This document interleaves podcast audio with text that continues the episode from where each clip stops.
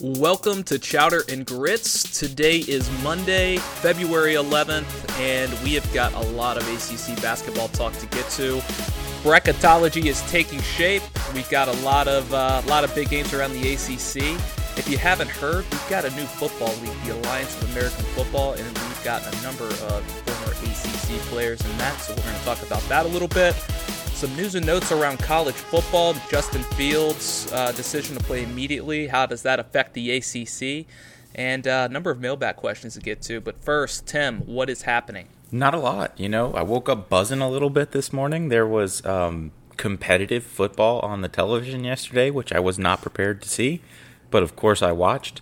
Um, and I don't want to steal our thunder for later in the podcast, but that certainly makes me fairly excited moving into today because the AAF will be playing again today. So competitive football after the Super Bowl is always a good thing. Yeah, I had uh, completely forgotten about it to be honest until I was flipping through the channels and I saw that scrolling through the bottom line on ESPN, I think, and then I was like, "Oh, this is going to actually be on television." And right. then it's going to actually be on some pretty legit channels. I mean, it's on CBS, CBS Sportsline, TNT, NFL Network. It's going to be all over the place. So yeah, we'll uh, we'll talk about that a little bit. But um, yeah, let's first talk about some of the big ACC and college football news. You know, not really a lot happening around the ACC conference. We did just uh, recap the National Signing Day, so if you haven't checked that episode out, go back and listen. Um, we go through all of the uh, happenings around National Sign- Signing Day and how it uh, affected your ACC football team. But first, one of the uh, bigger transfers of the offseason, Justin Fields uh, to Ohio State, and it was announced that he will be allowed to play immediately for the Ohio State Buckeyes. So, Tim, why is this big news? Why is this big news, Justin? Justin Fields typically would have to sit out a year and uh, you know there there was some kind of uh, incident with one of the former Georgia football or baseball players actually, where used some kind of racial slur uh, towards or around Justin Fields. I'm not actually sure. And then um, basically, Fields' lawyers cited that as being the reason that he decided to transfer. So it was more of the hardship waiver. And although you know he didn't transfer immediately after that happened, he played the rest of the football season. This happened back in September October range. Um, that was the reason they cited. So the NCAA did grant it, and I think it does set a precedent for the hardship waiver. Um, because who were they to say that another situation of any kind, it doesn't have to be racial related, it can be anything. Um, who are they to say that didn't affect a player so negatively that they needed to transfer the program? So we'll uh, we'll see how this kind of shapes out. I think um, I think we're seeing a lot of reform to the transfer rules across college football. I'm not sure how it's going to affect the Tate Martell situation. Completely different situation, but he left because citing um, uh, Urban Meyer leaving, so a coaching change. So I don't know what your immediate reaction was, but I was a little bit surprised Fields was allowed to play right away. Well, I was surprised. I mean, and this is touchy subject when we talk about potential race issues um, and those spurning transfers. However, there wasn't, at least from what I knew, a whole lot of evidence to support that. So I think you run into the issue now that a precedent has been set to where if you are running into players that are maybe disgruntled, maybe not getting along real well with the starting or the uh, coaching staffs, maybe didn't get the starting jobs, to where they can now uh, raise issues and say, "Oh, I transferred because of throw in whatever scenario you want to throw in, um, and they get to transfer seemingly without penalty. Um, that seems like something that could potentially be abused, and I hope it doesn't come to that. Um, however, you know, certainly if there was something racial said to Justin Fields, then by all means, you know, I, am glad that they let him transfer. It's just one of those issues where you could see something like this being taken advantage of in the future. And I, I hope that's not how this ends up turning out, but it's certainly how I feel this may end up. You know, we're looking 10 years down the road. We see this as kind of a starting of a snowball effect when transfers were already getting a little ridiculous in college football. Yeah, it just it goes back to define hardship for me because Justin Fields' sister actually committed to the University of Georgia after this incident Right. uh, to play track, or I think she's playing track and field or something along those lines. So, how devastating was that to you that you know your family still felt comfortable enough to send your sister to Right. that school? I, I'll go out on a limb and say that if Justin Fields was the starting quarterback, we wouldn't be having this conversation. He'd be at Georgia still. Yeah, so, no question. Um, it's all about you know, basically it, it's turned into college football has been a business for a long time, but we're starting to see that finally transfer to the players. We're getting lawyers involved. Everybody's lawyering up when they're transferring now, so it's definitely a uh, dynamic that we haven't been used to over the last few years. So um, we'll see what happens. Still waiting on the news to drop for Tate Martell, um, but uh, other than that, it's been pretty quiet across the college football landscape, minus the National Signing Day noise one small note, or a couple actually. Brock Hoffman uh, is transferring from Coastal Carolina to Virginia Tech. He was a former two-star recruit, uh, offensive line, six foot three, 310 pounds. Has had a pretty solid career with Coastal Carolina, and uh, wants to come play for the Hokies. So he he will be a nice addition to their interior offensive line Yeah. unit. But uh, it's remained to be seen if he will have to sit out a year. He is citing the coaching change for the reason he's transferring, so there's a good chance he will have to sit out. Uh, to one other note, thought this was interesting. Ty and Jake Herbstreit, the sons of Kirk Herbstreit, will be joining Clemson as preferred walk-ons. There you go. So uh, Smart move by Dabo. Um, you know, he is a bit of a media darling himself, but um, certainly has leveraged the media um, and and gotten the favor of the media and in Clemson's recent meteoric rise to the top of the college football landscape. And it looks like he's going to continue to do that and continue to leverage by getting one of uh, college football's most famous media personalities. Uh, you know, having their children or his children specifically in the program, never a bad thing if you're looking for a more positive media coverage. Yeah, I always find that interesting how these kids that have famous parents just always seem to kind of eke their way onto, Yeah. you know, a famous program. So um, we'll leave it at that. Who knows? Maybe they can play. I don't know. Sure. Um, but uh, let's jump into the Alliance of American Football. So Yes. it's uh I wanted to do a little bit of a deep dive here and kind of see what was happening and um, like I said, I had honestly forgotten that this was debuting this weekend until I was just kind of flipping and saw that oh hey, there's going to be football on today.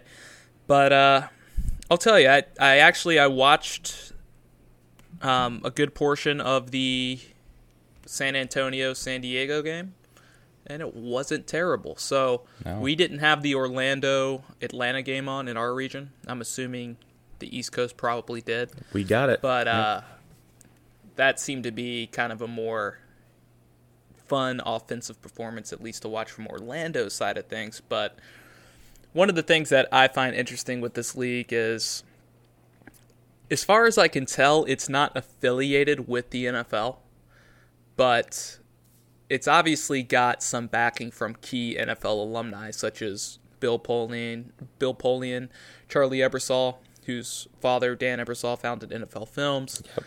Sure um, thing. So it's it's got some backing there. It's obviously got some high profile coaches.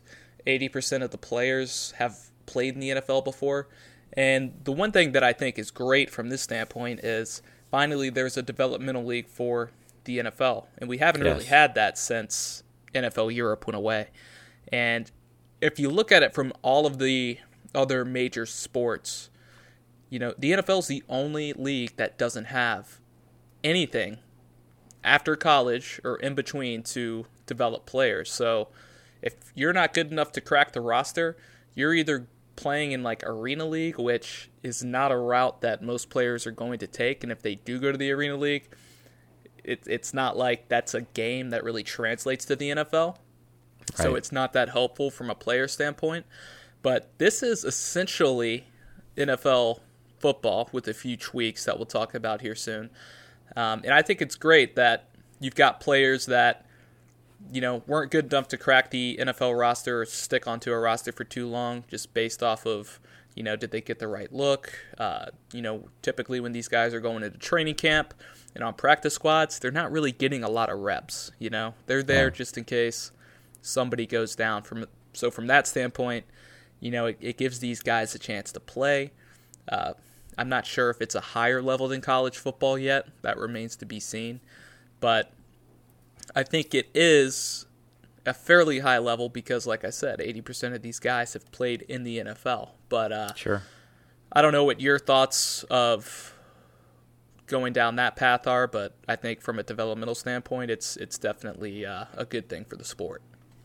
I love it, and in, I love it from an aspect like you mentioned of what it does not only for us as the consumer, we get football uh, football that matters, you know, to what degree, who could really say, but we at least have competitive regular season football after the Super Bowl, which I'm I'm not very picky. I mean, when when you talk about, you know, football that's happening outside of your typical NFL season, I watch Canadian football all the time whenever it's on. It's I'll take whatever I can get to get my fix. I was watching this yesterday and the thing that stuck out to me most was the quality of the football that was being played and the talent of the player was so much higher than if you remember that XFL experiment that we had uh, many years ago. And I know the XFL is coming back, but I was just so impressed. And you had the, uh, you know, the um, I don't know what you want to call it, uh, it but it felt legit when you had CBS with their broadcast package there, with their broadcast teams. The same broadcast teams that do the NFL are now doing the AAF, at least for the opening weekend. And that added a legitimacy to it, which I thought was awesome. One thing I love, and we'll, I'm sure we'll touch on some of the rule changes and everything that you mentioned uh, in a little bit but I love the idea of this being a developmental league where players can develop practice squad players, players that didn't make the practice squad, who still want a shot at the NFL, can get out there and get decent coaching. I mean, if you look at the list of coaches, we're talking about ex NFL coaches, we're talking about you know famous college coaches, Steve Spurrier, uh, Mike Singletary, you know, uh, ex coach of the Bears and um, f- famous, absolutely famous uh, Hall of Famer uh, Rick Neuheisel, Dennis Erickson, Mike Mart, Mike Riley, Mike Martz. I mean, you, have got a who's who of college football coaches, pro football coaches already coaching in this. So it's not like they're pulling coaches off the streets to come teach these guys. But you're also having these slight tweaks to the rule changes that if you're the NFL, I'm sure you're paying attention to like a hawk. You know, no kickoffs is one of them. Um, and I'll let you go into the details. There, there's rules around blitzes that's different. But you get all these things, and you don't have to try uh, to ruin things or to make things strange in the NFL to break in these rules, you can see how some of these things may play out and determine whether or not these are going to be good or bad additions to the NFL. So I love it from the player development aspect in the fact that I get to see some of these guys that I watched in college and I still get to see them play football, meaningful football. And two, I love it from the uh, the evolution of the sport perspective which is okay, they're trying some pretty cool stuff in this league that the NFL currently isn't doing, and I'm really interested in seeing how that plays out. The thing I like most, the change I like most, is there's essentially a ninth official on the field, and they're calling yes. it a sky judge. And this person can instantly correct officiating errors from the booth. So if he sees somebody make head to head contact or if he sees a blatant pass interference, he's allowed to step in and change the call, which I think the NFL needs to add in by next season because oh yeah. as we saw in the NFC championship game like some of these calls that aren't made obviously have huge effects on the on the outcome. Now will this change a lot of calls on the field that you know might over the course of a game have a different effect? Sure, sure. but I uh, I think it's good. I think it makes a lot of sense. So from that standpoint I think we can see how you know, you can try different things in this league. Nobody's going to have a real issue with it because, you know, it's not the NFL. So you can kind of test it in this smaller scenario. Some of the other rule changes that I thought were interesting. No and before we points. move on there, I just want to touch on one yep. thing with that the Sky Judge. I don't know how you felt about this, but I thought it was cool that they had the live audio from the Sky Judge making his determination on the ruling instead of just dead speculation from the booth during that time. We actually got to hear the guy talk through it, and communicate with the official what he saw and why he decided to make the call. I thought that level of transparency and justification was neat to see. Yeah, I thought that was interesting. Uh, that'll never happen in the No, NFL, but no, no, but it was so um, cool. Right. Um, but that leads me to something else, one of my takeaways that we'll talk about. But some of the other rules, you know, no extra points uh, after touchdowns, Yep. no field goal attempts allowed in overtime, uh, no kickoffs, no onside kicks. If a team wants to try to retain possession after giving up a safety, they can try to convert a fourth and 12 from their own 28 yard line. So that's kind of That's wild. interesting. Uh, so again, no onside kicks, but they do have something that's called an onside conversion. So if a team is trailing by 17 points or more inside of five minutes, uh, remaining in the entire game, they must convert a fourth and 12 from their own 28. So kind of going back to that safety rule. So that's interesting.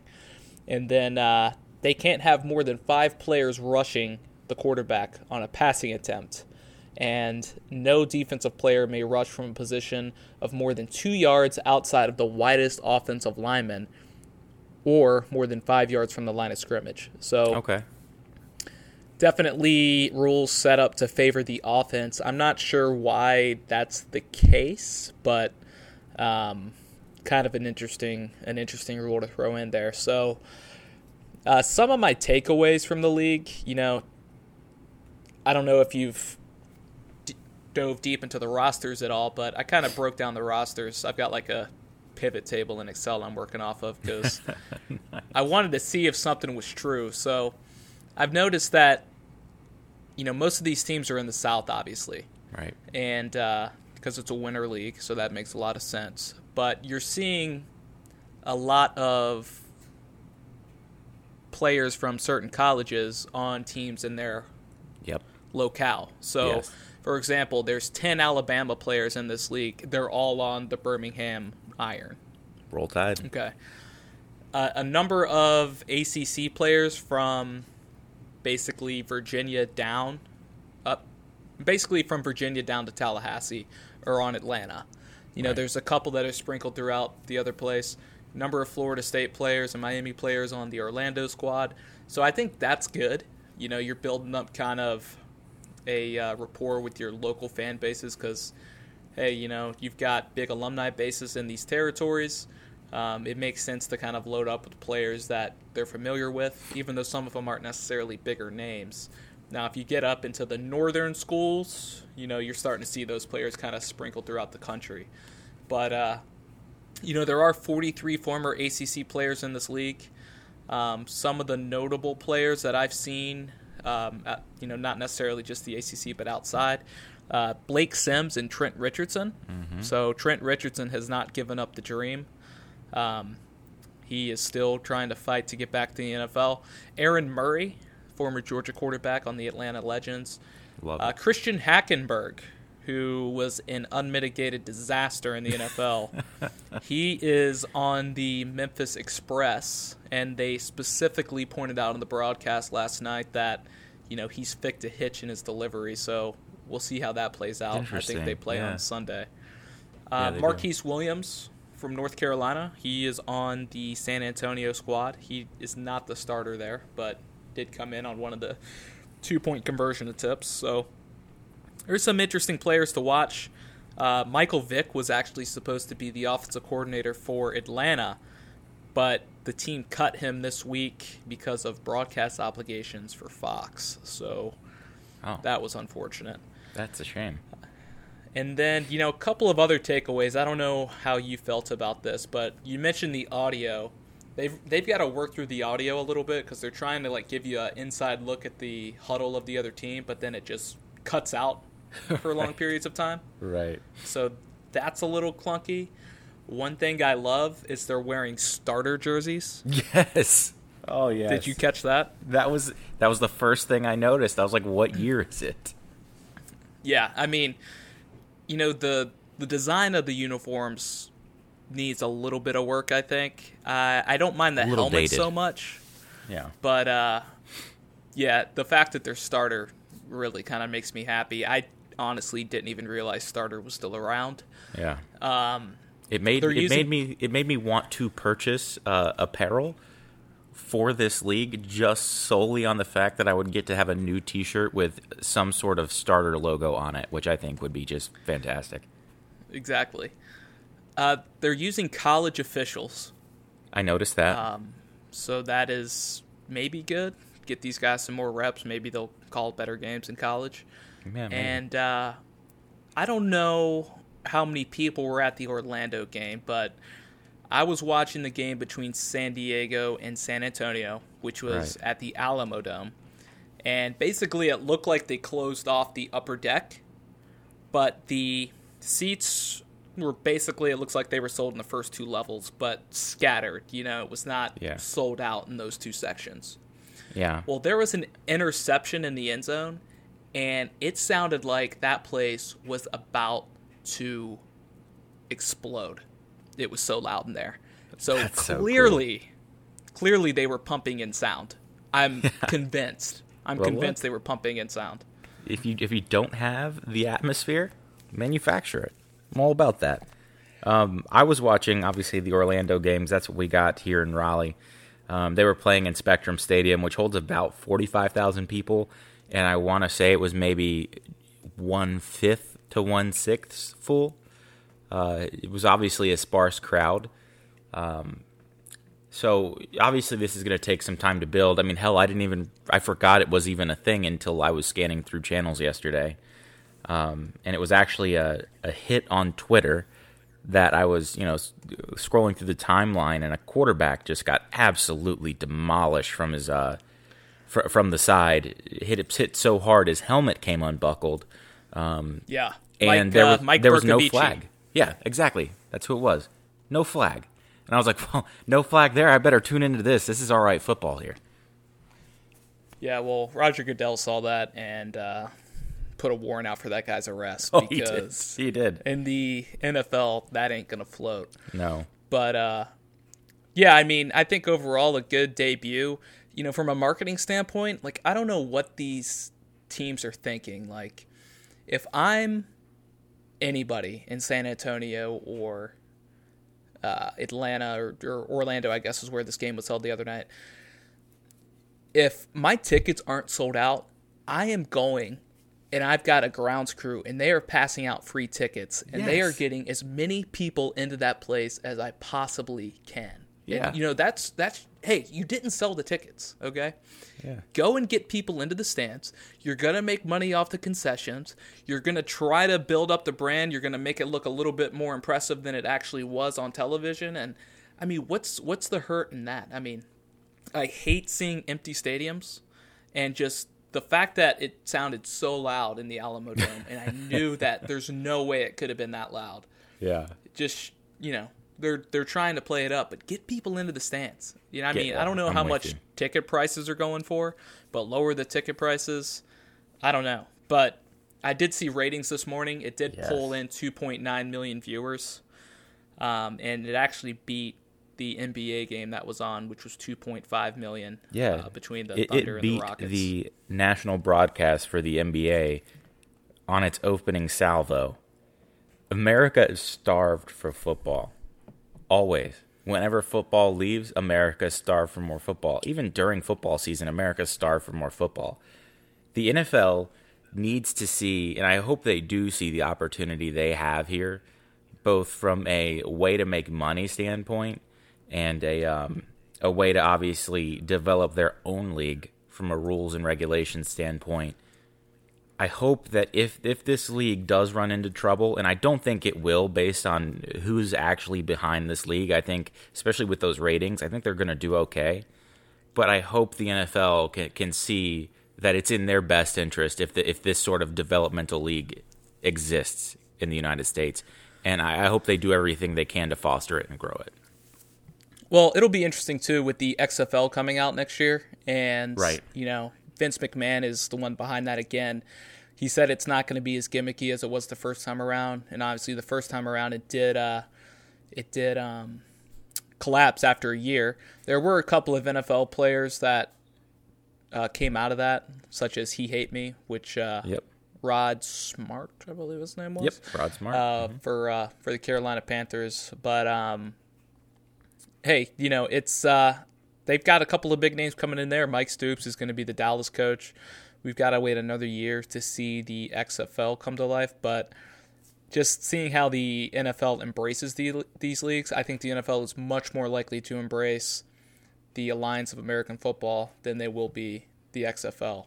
No question. So, um, no question. And that's kind of why I didn't even mention the XFL because the Alliance, you could see them being buddy buddy with the NFL, getting along. The XFL is going to go out wholesale and try to, at least what I'm thinking, bring back 90s era football. Um, they're just going to spit in the face of the NFL at every turn they get. So I couldn't see that being one that the league could embrace. I do see a genuine opportunity here for both the Alliance and the NFL to certainly cooperate um, and maybe even go into partnership together because this has potential. It really does. Um, and hopefully it's something that, you know, the NFL and, and, the Alliance can work together and continue to give us a good product during uh, football's offseason. That would be really cool. Yep. So it's a 10 week season. It's going to run until April. So uh, definitely be interested in watching what the ra- or the uh, what the ratings do from now until then, because mm-hmm. obviously mm-hmm. you expect a spike in the beginning, but again, I forgot it was on, so I haven't seen a ton of advertising for it. So maybe next week we'll see a, a spike in ratings, or maybe even today. So. Um, that being said, we'll watch it. We'll see what happens. We'll track some of the ACC participants, and uh, we'll go from there. But let's jump into some ACC basketball. And I'm sure you noticed, but the Duke UVA game was on yesterday, and uh, oh, Bron. Bron was in attendance. Bron Bron so, and Rajon John. Yeah, so Rajon. So my thing with LeBron is his buddy and agent, Rich Paul who owns the Klutch Sports Group, which is essentially an agency to hire players to represent them. You know, LeBron has a stake in that company. So if he is talking to college players, wouldn't that be considered tampering? It would. It should. Okay, I just I wanted to uh, make sure that I understood what tampering meant and what violating NCAA rules were. But yeah glad we're on the same page. Well, I mean, like as LeBron we know, the NCAA only selectively enforces its rules anyway. So, is anything going to happen? No. Should it happen by the law, uh, the letter of the law that the NCAA has written? Absolutely. Yeah, well, you know, LeBron can basically make his own rules, which I think we've seen over the last few weeks. But um, a good game in Charlottesville. You know, Duke continues to roll. They pretty much kept a safe distance from UVA, despite a few runs that UVA made, but uh, felt like they had the game in control most of the way. Um, Duke really excelled from three in this game, which yes. has been by far their biggest issue as a team. They went 13 of 21 from three. RJ Barrett led the way at 26.7 boards. Zion had one of the most insane blocks you'll ever see. I think he probably jumped like 65 inches in the air and then threw the ball into like the second deck. It was an insane dunk or a block, I should say. Um, and then you know they got some good good performances from Cam Reddish and Tre Jones. Um, UVA struggled against uh, a larger team. It's kind of a trend we're starting to see. Virginia just hasn't looked very good over the last couple of weeks, and they had a week to prepare for this game. They didn't play anybody else earlier in the week, and now they've got North Carolina coming up. So a really tough stretch for UVA. Um, and you know we'll talk about UNC in a second, but it looks like it's Duke and UNC in the ACC this year. Mm-hmm. Virginia is a close third, could maybe come out of it. We'll see what happens in that North Carolina game. But what was your reaction to this one? Yeah, uh, uh some nights. Now, don't get me wrong, UVA definitely didn't play great. Um, that's really doesn't need to be said. They lost by ten. Uh, that's that's pretty obvious from the the final line there. Um, but some nights teams are just going to beat you no matter what you do. Um, any time that Duke is going to shoot above 50% this year from the three point line, they're going to win. They're a 30% shooting. They're they're one of the worst shooting teams in the nation. They're at thirty percent from three. Um, I believe that puts them somewhere in the mid 200s out of you know 300 or so uh, Division One teams there. Um, if you're going to get around 50, 60 percent from three from Duke, you're going to lose. And it's unfortunate that one of those nights had to be when Virginia also didn't play great. Um, but th- there's just no beating Duke when they're going to shoot like that. And I know you mentioned to me the the most standout play that I can remember was that block three pointer by Zion Williamson. That that guy is so explosive for someone of that size. It, it it's just mind blowing to see him move the way that he does. I mean, his hand it was well above the rim when he was blocking that three pointer, and and he was doing it on a full sprint to get out on the three point line because the shot the Virginia player was taking was wide open and he somehow closed that gap, jumped, and hit that ball out of midair. It, looked like a volleyball spike. Um, insane play, but you see you see a guy that size and you see that explosiveness, and you're like, man, what I would give to just see you play tight end just once. Yeah, so Duke uh, closes out the week. You know, they had uh, destroyed Boston College earlier in the week. They continue to be the class of the ACC. They've got Louisville and NC State coming up, so a couple of big games um, this week for them. And then, as we mentioned, UVA's got North Carolina big game on Monday night, uh, and that takes us to North Carolina, Tim. Uh, oh, yes. They survived an almost unthinkable loss, and if it's not for a Luke Maye three to tie the game late in the second half, Miami's going to win that game. Oh yeah, Oh yeah, it, it, it's just crazy to think that they would struggle with a team like Miami. But then again, in the Dean Dome, you don't expect anything like this to happen, and it did. That's the ACC for you. Um, Miami played incredibly strong. Uh, UNC's defense was incredibly porous.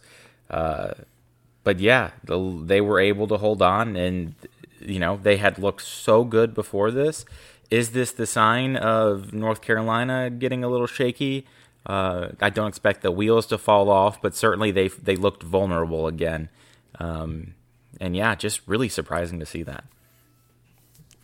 Yeah, again, just a tough team to read. I mean, they've they've been hot. Uh, this is the first time they've started nine and one under Roy Williams in the ACC since he's been there since his 16 years at right. in uh, Chapel Hill. Uh, they got a nice performance out of Coby White off the bench with uh, 33 points and sure did. Um, it's just it's a young team. It's cliche to say, but it felt like they were probably looking ahead to the UVA game a little bit. Agreed. Um, maybe they just weren't as focused as they should have been, but nonetheless, they did survive, which is the important thing here. Uh, so we'll all be uh, turning our attention to Monday night against against Virginia, which is in Chapel Hill. Yeah, and uh, shout shout out to Chris Lykes from Miami. I know I've mentioned him before. But if you get a chance to watch Miami play basketball, look out for Chris Lykes. He is a dynamite athlete, one of the fastest players I've ever seen in the ACC. Um, had a great game, 27 points against UNC. But just tune in to watch Chris Lykes if you're looking for something to do. Chris Lykes just a dynamite player. And yeah, Coby White has been huge for UNC lately. Uh, so next up, we have a struggling Hokies squad. You know, we uh, we highlighted their loss to Louisville uh, Monday night when we had our uh, one of our podcasts last week. But this team just cannot score without Justin Robinson and uh, Wabissa Bede, who is filling in for Robinson, has been absolutely abysmal offensively. He goes 0 for 7 from the floor against Clemson. The Hokies only had two guys play off the bench, which was two freshmen, Isaiah Wilkins and Jonathan Kabongo, who combined for 20 minutes of play and three points. The Hokies are down Chris Clark, Landers Nolley, PJ Horne, and Justin Robinson for the foreseeable future. We don't know when he's coming back. Um, I'm not hitting the panic button yet on the Hokies, Tim, but it's on the table, and I'm preparing to press down because this team just cannot get the get get rolling on offense, and it's it's really frustrating to watch. It's uh, that was a tough game to watch yesterday, just from an offensive standpoint. I mean, really static bunch of guys standing around, couldn't really force the ball inside.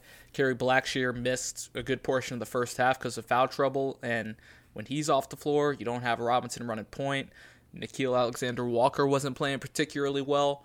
You know, it's uh, it's bad news for the Hokies. It's grim. It's grim, and Justin did so much for that team. It's it's it was painfully obvious to anyone that watched the Hokies play. It was obvious that if the Hokies lost someone to energy, injury, it was going to be bad no matter who it was.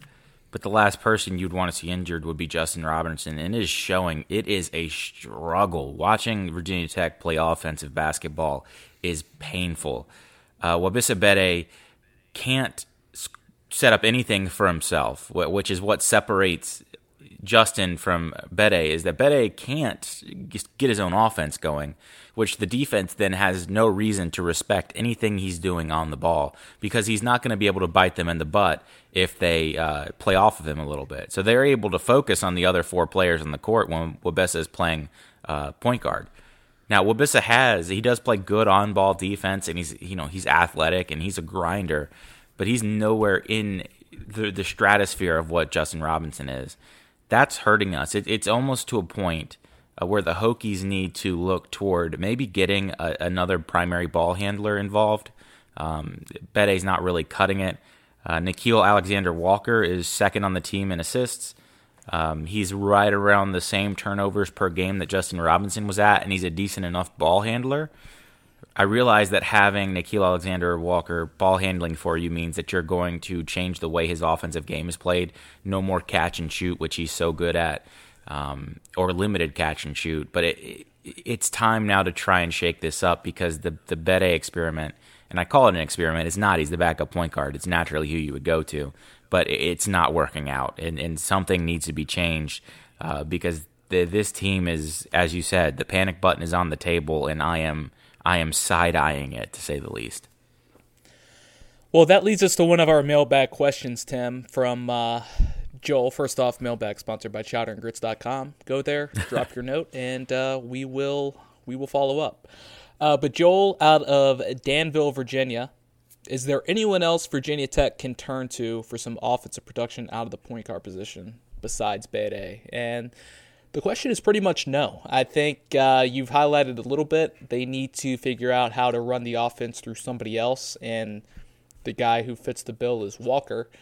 But uh, you know, they I think they did try that a couple of times yesterday, and he just they doesn't did. look super comfortable doing it. No, um, no it looks disjointed. Yeah, something's something's got to change. There's just like we said, there's a lack of depth this year because of everything that the Hokies have had to endure from an injury standpoint, from an NCAA eligibility standpoint, um, from off the field issue or off the court issues, I should say, with Chris Clark. So um, we'll see what happens. And you know, not taking anything away from Clemson, they played a strong game. They've now won four in a row in the ACC. Defensively, the Tigers have been lights out over the last three games, yes. and you know, senior forward Elijah Thomas had seven blocks in this game. Clemson had 12 blocks total compared to just one for the Hokies. Shelton Mitchell had a dominant first half and uh, mm-hmm. uh, finished the game with 22 points, 5 for 9 from 3. Clemson is definitely still alive in the tournament, and we do have another question in our mailbag, Tim, from oh, Bailey oh, nice. out of Spartanburg, South Carolina. Hello, what Bailey. does Clemson have to do in order to make the NCAA tournament? So, Clemson's a team that is still alive. Coming into this game, they were in Joe Lunardi's next four out, so probably in that 68 to 72 range, I'm guessing. Okay. Um, but hey, this was a big win for them. You'd have to think Virginia Tech won't be as impressive of a win today or in a few weeks as it was today, I should say. Right. Right. Um, but it's still going to be a good win. Uh, they do have a couple of big games coming up. Obviously, they had that crushing buzzer beater against uh, NC State, but they're on the road to Miami this week. Have to win that one. They they're on the road to Louisville. That would be an impressive win. Then they host Florida State. So they've got some big games coming up. Um, they also have UNC and Syracuse to close out the year but they've got teams like Boston College, Pitt, Notre Dame, Miami that are must wins. So if they win those four games, those four must wins, that gets them to 19 and 8. And then if you sprinkle in a win or two against like a Louisville or a Florida State, I think Clemson could sneak in. they might have to win a game or two in the ACC tournament, but I think there is a realistic shot that they get in and maybe a team, Tim, like NC State, falls out if they don't turn it around here pretty quickly. And that's where. So right now, if the season were to end, NC State would be in above Clemson ten times out of ten. And the problem is, Clemson has beaten no one this year outside of Virginia Tech. Uh, whether you're talking off season or in the conference, in conference, their ACC wins outside of Virginia Tech, which is a good win, albeit not an 11th ranked team win. Um, you have Georgia Tech, Wake Forest, Pittsburgh, and Georgia Tech again. So they have four wins against the absolute bottom of the bottom in the ACC. Um, what does Clemson have to do? Well, they've got to get more than one RPI top 50 win. Um, and I know they don't use the RPI, they use the net rankings now. Either way, they're going to need another win, uh, more than likely two if they want to get in. So you see what's left on the schedule. You see Florida State looming, Louisville looming, North Carolina looming. They're going to need two out of those three if they want to get in. Um, if they get one of those three, they're going to need a win or two in the ACC tournament. Their problem is they've got no good wins, none. Um, they've got nothing even remotely good in the offseason. And the teams that they did play in the offseason that were strong, they, they were trounced by. So, um, kind of unfortunate for them. Clemson is not a paper tiger right now. Um, they are a team that looks good because they're sitting at 500 in the ACC, but when you dig into their record, Clemson hasn't done anything besides beat a Virginia Tech team without Justin Robinson, which um, unfortunately for the Hokies isn't saying a whole lot, and unfortunately for Clemson isn't saying a whole lot. So what do they need to do? They just need to win against the good teams they have left on the schedule because there aren't many options left. Um, they have three chances. If they go 0 3, they're out of the tournament, even if they win out. So uh, that's going to be a problem for them. Now, if they can get one of those wins, two of those wins, I think they're in solidly. Uh, one win and maybe a win or two in the ACC tournament gets them in. So um, yeah, that that's at least what I think looking at it. I don't know if you think the same thing, but I was I was surprised to see, given how they looked on paper, how really poor they are when you dig into who they've actually played. Yeah, no, I agree with everything you're saying, and they cannot slip up against any of the unranked teams remaining. No, if they no, lose, no. they're they're done. Yeah, um, agreed. But if agreed. they if they knock off like a North Carolina, or if they knock off a Louisville, and sure. they lose the other two against the top 25 teams remaining, then eh, maybe you know Florida State is ascending. Uh, they're going to be a higher ranked team, probably top 15 by the time they play. So it's a wait and see. There's a lot of things that can happen. Um, if they knock off a few of those teams, I think there's a realistic shot they get in. But yeah, uh, that takes us to our our next game to highlight. Um, Louisville at Florida State, and the Seminoles really fought back in this one, forced overtime, get their fifth straight win. Um, they made 11 of 12 free throws in overtime to kind of help them uh, stay ahead of Louisville after only making 16 to 24 in regulation. And then Mfiondu Kabengele I guess I say his name. I can never That's, say his name yeah, correctly. That seems right. He had uh, he had 22 off the bench uh, for FSU, and uh, the big thing for FSU in this game was defense. 11 steals, forced 23 Louisville turnovers.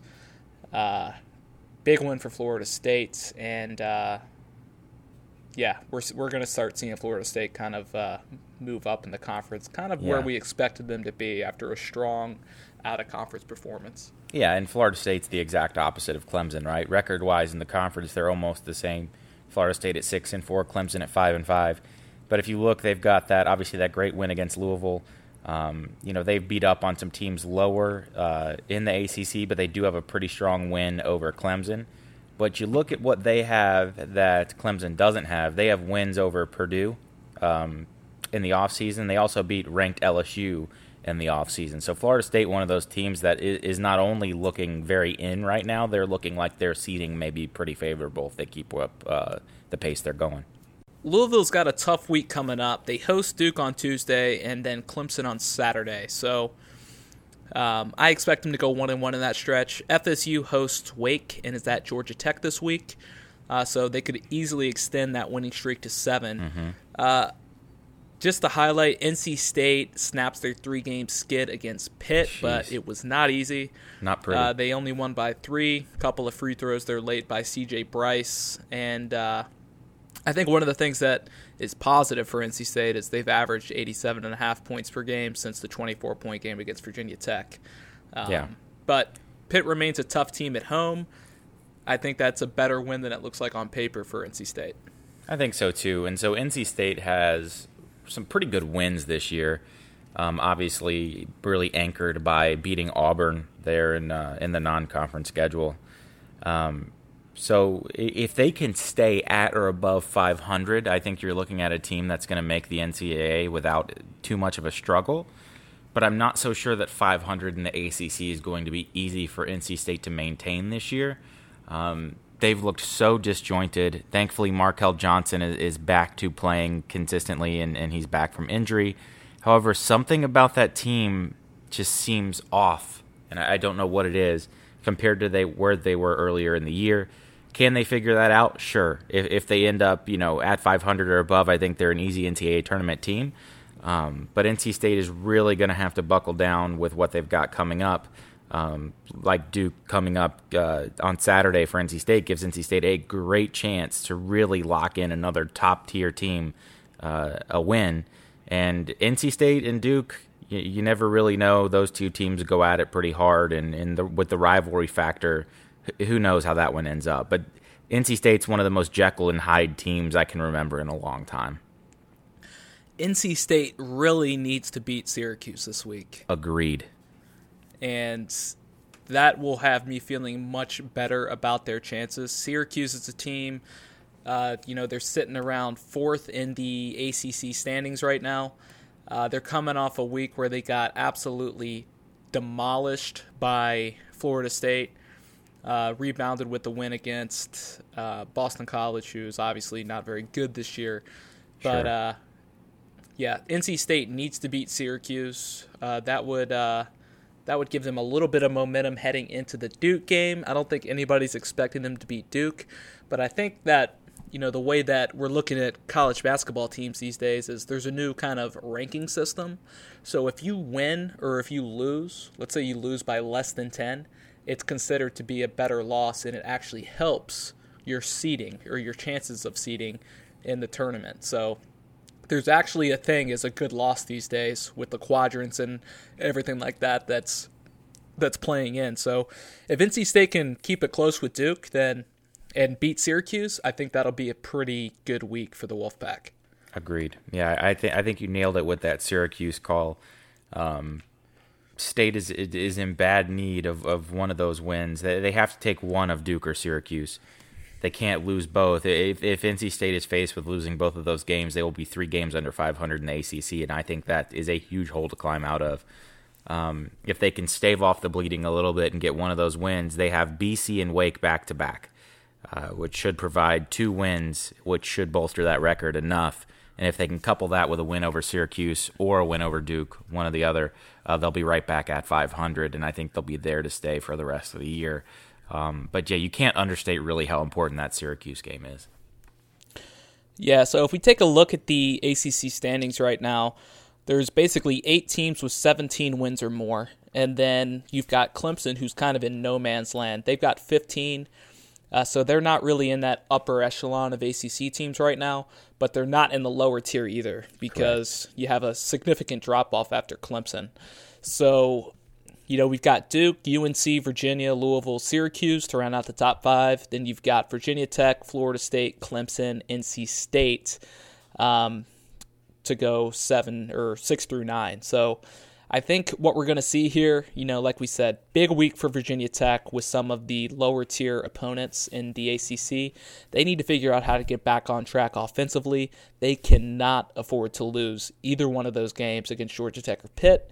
Nope. Uh, Syracuse, NC State, uh, big matchup, and then um, you know Duke, uh, Duke, NC State later in the week. Then we've got North Carolina, Virginia on Monday night. So, number of big games. We're really starting to see the ACC take shape. I don't think anything's really too surprising to us right now. Obviously, Virginia Tech is the team that we're starting to see fade a little bit but it's just because of that injury. I think if Justin Robinson's there, we're talking about a, a team in Virginia Tech that's probably in the top four of the conference right now. Easy. Um, Easy. So it, if he can get shame. back, that'll be big. Yeah, it, will be big. And Luckily, I think you know I don't think Virginia Tech's in danger of missing out on the NCAA tournament, but luckily with player injuries of this magnitude, um, the selection committee typically keeps that in mind when they're making their decisions. Um, with Justin Robinson, Virginia Tech is a a, a fringe top ten NCAA team, um, and definitely a top four ACC team. So you know, hopefully uh, Justin Robinson is back sooner rather than later.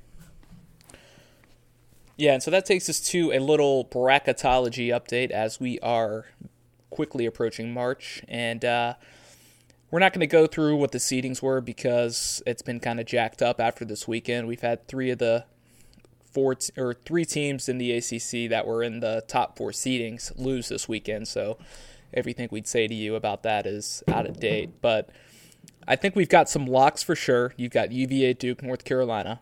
Then you've got your next tier of should be in, mm-hmm. and you got Louisville, Virginia Tech, Florida State, Syracuse. I'd put yep. Syracuse in the should be in right now, but could easily end up in the work to do section a little bit later.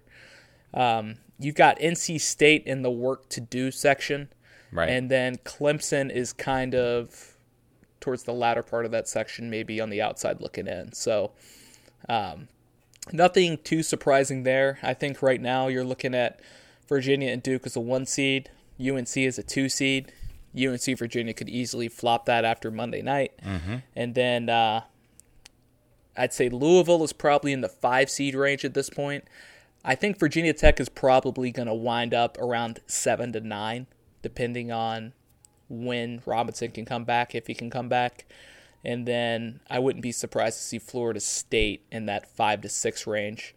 Right. Syracuse, I'm guessing, will probably be closer to 10, and NC State probably in that 10 to 11 range. Agreed. Yeah, I, I definitely agree with all of that.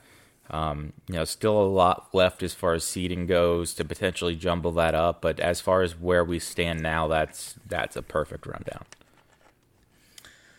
So that is uh, that is it for ACC basketball this week. Tim, we did miss one of our mailbag questions, so let's oh. come back to it. Uh, we've got Dale in Boone, North Carolina. Uh, he wants to know who do you think has the early go ahead in the NC State quarterback competition? Ah, well, right up my alley, I guess. Um, that's an interesting competition. So, as you know, you've got uh, Devin Leary, who's currently there.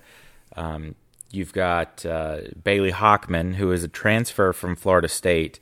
Now, the interesting thing about Bailey Hockman is recently NC State just did a little reordering of the roster, a couple position changes, and all of the incoming players got their numbers uh, assigned to them. So the number that Bailey Hockman chose to go with was number 16, which seems harmless enough. But if you know anything about NC State, you know recently number 16 was worn and quote unquote retired by NC State because that is the number that Russell Wilson wore. Um, highly prolific uh, NC State quarterback before he went on to Wisconsin. Um, thanks, Tom O'Brien. And uh, went from Wisconsin to the NFL with the Seahawks and won a few Super Bowls. So Bailey took the number 16. When NC State does retiring numbers now, instead of you know making it so that you can't actually wear the number, you just get the patch with the former player's name, um, and that is how they typically do uh, their their retired numbers. I think it's kind of a cool way to do it because guys like Bradley Chubb, who would normally have a number retired, just have the jersey uh, number with the patch on it. Um, you've got Bailey Hockman, who was a four-star recruit who left Florida State um, last year when Deondre Francois and Blackman were the one and two quarterbacks. Uh, he was unhappy with where he was in that quarterback situation, so he decided to leave, um, which was you know good enough for him. If you look at the other guys, uh, Devin Leary, another four-star quarterback, Elite Eleven quarterback, was the front runner for the job um, before uh, Bailey Hockman got there. You've got a guy who's going to be a junior next year, redshirt junior, Matthew McKay, who is a dual threat quarterback. Um, hasn't seen any playing time, but has been the practice team player of the year a couple years running. Um, he certainly has a shout. And then you are going to uh, look at Ty Evans, too, a, a true freshman, borderline four star quarterback from Colorado Springs, Colorado, uh, to round out that competition. Right now, to me, I think the clubhouse leader is Bailey Hockman. Um, not only because he took that 16, and that tells me he's got a little bit of confidence, because there is uh, you know, a legacy attached to that number, but also because he seems like the type of quarterback that would fit perfectly um, in NC State's current offense, which is you know some short to intermediate passing, um, built to get the wide receivers the ball in space. Um, it doesn't seem that he's got one of those cannon arms that quarterbacks can have throwing 70 yards down the field, but his accuracy seems to be uh, one of his strong points, and he's able to make plays on the ground. Um, right now, given his pedigree coming from a football program like Florida State, um, I'm going to go ahead and give Bailey the nod. Uh, he's going to come in as one of the more experienced guys. Uh, some of the older guys, not Devin Leary or Ty Evans, who are both younger, um, and Matthew McKay, who's not really had a lot of game time. Uh, but Bailey, to me, is going to get the edge. That is going to be a fun competition to watch because I think NC State next year will be a team if they can get good to great quarterback play, which I know is asking a lot for a first year player. Um, you could easily see them ending the year in the top 25. That's going to be a very, very talented team. Um, outside of the quarterback position. So the quarterback's going to have a lot of weapons to work with in an offense that has been quite prolific in the recent years. Yeah, it's just uh, man, it's getting me worked up thinking about starting quarterbacks already. You know, it's, it's making me feel like it's closer to football season than it actually is. But yes, you know, we do have uh, we do have spring practices coming up soon, so we will definitely be touching base on uh, each team around the ACC and uh, what's going on with spring. But that is our show for today. Uh, we are Chowder and Grits. Again, chowderandgrits.com. Like us on Facebook. Follow us on Twitter at Chowder and Grits. You can listen to our podcast in a variety of ways uh, Spotify, Google Play Store, Apple Podcasts, TuneIn Radio, and Stitcher. We don't ask for much from our listeners, but we do ask that you please rate us. Uh, Tim, would you like to go through how they can do that? Yeah, the rating scale um, typically we operate under runs from four to five stars. If you love us, go ahead and give us that five star. If you love us but think we have something to improve on, go ahead and rate us four. One through three are not really star ratings that you want to use, nor are they applicable to our program. So we just ask that you overlook those. And please rate us on all the uh, podcast services that you use, it helps us out. Um, and if you guys have time, when you're listening to this and you're getting off work or going to work, check out some uh, Alliance of American Football highlights. See what you think. And um, yeah, I think it's something we'll sprinkle into our coverage uh, as we move through the dry months of football, you know, and as we move through February, March, and April. Um, other than that, we hope you guys have a fantastic rest of the, the week. Have a productive work week. And as usual, we leave you with a Go ACC. Justin, is there anything you wanted to add? Uh, you know, no other than Happy Valentine's Day. You all are our Valentines.